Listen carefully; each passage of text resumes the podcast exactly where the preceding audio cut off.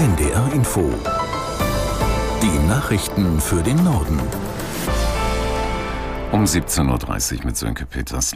Die Bundesregierung will die geplanten Subventionskürzungen in der Landwirtschaft in Teilen zurücknehmen. Bundesagrarminister Estemir von den Grünen bestätigte, dass die Befreiung von der Kfz-Steuer bestehen bleibt. Die Abschaffung der Steuerbegünstigung beim Agrardiesel soll demnach nicht in einem Schritt, sondern stufenweise erfolgen. Im Jahr 2024 erfolgt eine Reduzierung des Entlastungssatzes um 40 Prozent.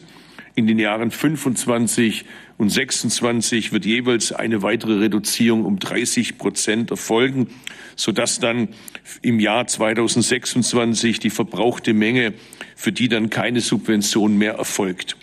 Die überproportionale Belastung der Land- und Forstwirtschaft im Rahmen der notwendigen Haushaltskonsolidierung ist damit endgültig vom Tisch. Bundesagrarminister Özdemir.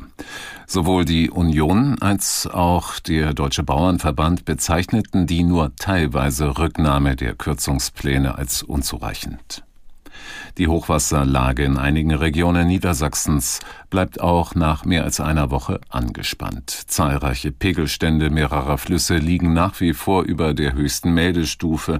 Tausende Kräfte sind im Dauereinsatz. Nach den Worten von Niedersachsens Innenministerin Behrens sind die Helfer durch die außergewöhnliche Dimension des Hochwassers unendlich gefordert.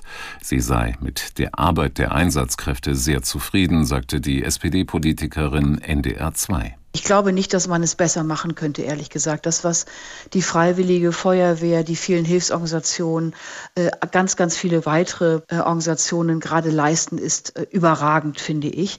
Denn wir haben diese wirklich sehr herausfordernde Hochwasserlage im Griff. Ähm, wir haben ähm, immer noch ähm, nicht alles bewältigt natürlich. Die Wetterlage ist sehr, sehr schwierig für die nächsten Tage, auch noch für das Hochwasser. Das heißt, wir sind noch lange nicht über dem Berg. Aber die Einsatzfähigkeit, die Kompetenz, mit der wir überall in Niedersachsen arbeiten, ist sehr, sehr bemerkenswert. Niedersachsens Innenministerin Behrens.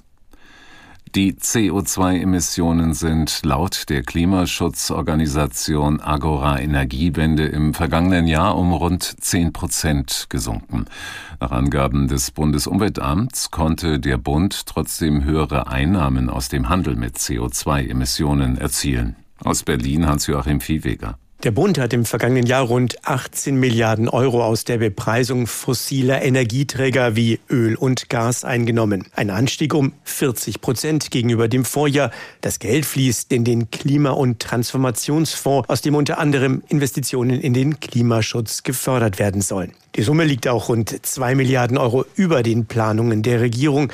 Das dürfte für etwas Entlastung angesichts der Diskussionen um die Finanzierung des Fonds nach dem Karlsruher Urteil zur Schuldenbremse sorgen. Die Terrororganisation Islamischer Staat hat den verheerenden Anschlag in der iranischen Stadt Kerman für sich reklamiert. Das geht aus einer Erklärung des IS hervor, die auf der Plattform Telegram verbreitet wurde. Bei zwei Explosionen in Kerman waren gestern mehr als 80 Menschen getötet und etwa 200 verletzt worden. Hunderte Regierungsanhänger hatten sich dort zu einer Gedenkfeier am Grab früheren, eines früheren iranischen Generals versammelt. Die Bundesregierung hat im vergangenen Jahr Rüstungsexporte im Wert von mehr als 12 Milliarden Euro genehmigt. Hauptempfängerland war laut vorläufigen Zahlen erneut die Ukraine. Allein für das von Russland angegriffene Land wurden nach Angaben des Bundeswirtschaftsministeriums Rüstungsexporte in Höhe von 4,4 Milliarden Euro genehmigt. Staatssekretär Giegold sagte, der neue Höchstwert für das Jahr 2023 sei eine direkte Konsequenz der sicherheitspolitischen Herausforderungen der Zeit. Die italienische Regierung drängt darauf, das Asylrecht weiter zu verschärfen. Ministerpräsidentin Meloni sagte, die Asylreform der EU sei keine nachhaltige Lösung in der Migrationspolitik. Aus Rom, Jörg Seißelberg. Sie wünsche sich, sagte Ministerpräsidentin Meloni, dass die Europäische Union künftig sogenannte Migranten-Hotspots auch in Afrika errichtet. In diesen Hotspots, die bislang nur innerhalb der EU existieren, sollen Migrantinnen und Migranten registriert und darüber entschieden werden, ob sie Chancen auf Schutz in der Europäischen Union haben. Durch die Einrichtung solcher Hotspots in Afrika will Meloni verhindern, dass sich Menschen per Boot über das Mittelmeer auf den Weg nach Europa machen. Mit dieser Forderung greift Meloni ein Thema ihres Wahlkampfs auf. Italiens Ministerpräsidentin äußerte sich im Rahmen ihrer traditionellen Jahrespressekonferenz, in der sie die jüngsten Veränderungen in der europäischen Asylpolitik positiv, aber als noch nicht ausreichend bewertete. Es sei gut, dass in Europa der Fokus jetzt mehr darauf liege, nicht nur ankommende Migranten zu verteilen, sondern ihre Abfahrt zu verhindern. Mehr als 200 Bewohner eines Hochhauskomplexes in Göttingen klagen wegen Corona-Maßnahmen vor zweieinhalb Jahren gegen die Stadt. Laut dem Anwalt der insgesamt 78 Familien fordern sie Schmerzensgeld in Höhe von mehr als 880.000 Euro, unter anderem wegen Freiheitsentzug. Das Verwaltungsgericht Göttingen hatte im November entschieden, dass die Abriegelung des Gebäudes im Juni 2020 rechtswidrig war. Die beiden Wohntürme waren damals unter Quarantäne gestellt worden, nachdem sich dort hundertfach Corona-Infektionen verbreitet hatten.